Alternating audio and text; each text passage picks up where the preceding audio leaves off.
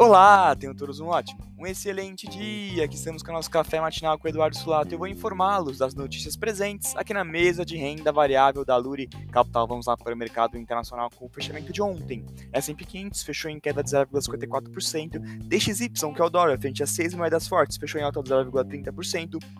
E o Tesouro Americano para dois anos fechou em alta de 0,75%. As bolsas internacionais tiveram uma alta no início do pregão de ontem, mas fecharam em baixa, com investidores entendendo que a divulgação dos dados econômicos secundários durante a semana não mudarão a expectativa de alta do juro nos Estados Unidos para os próximos três meses, devido à alta de inflação.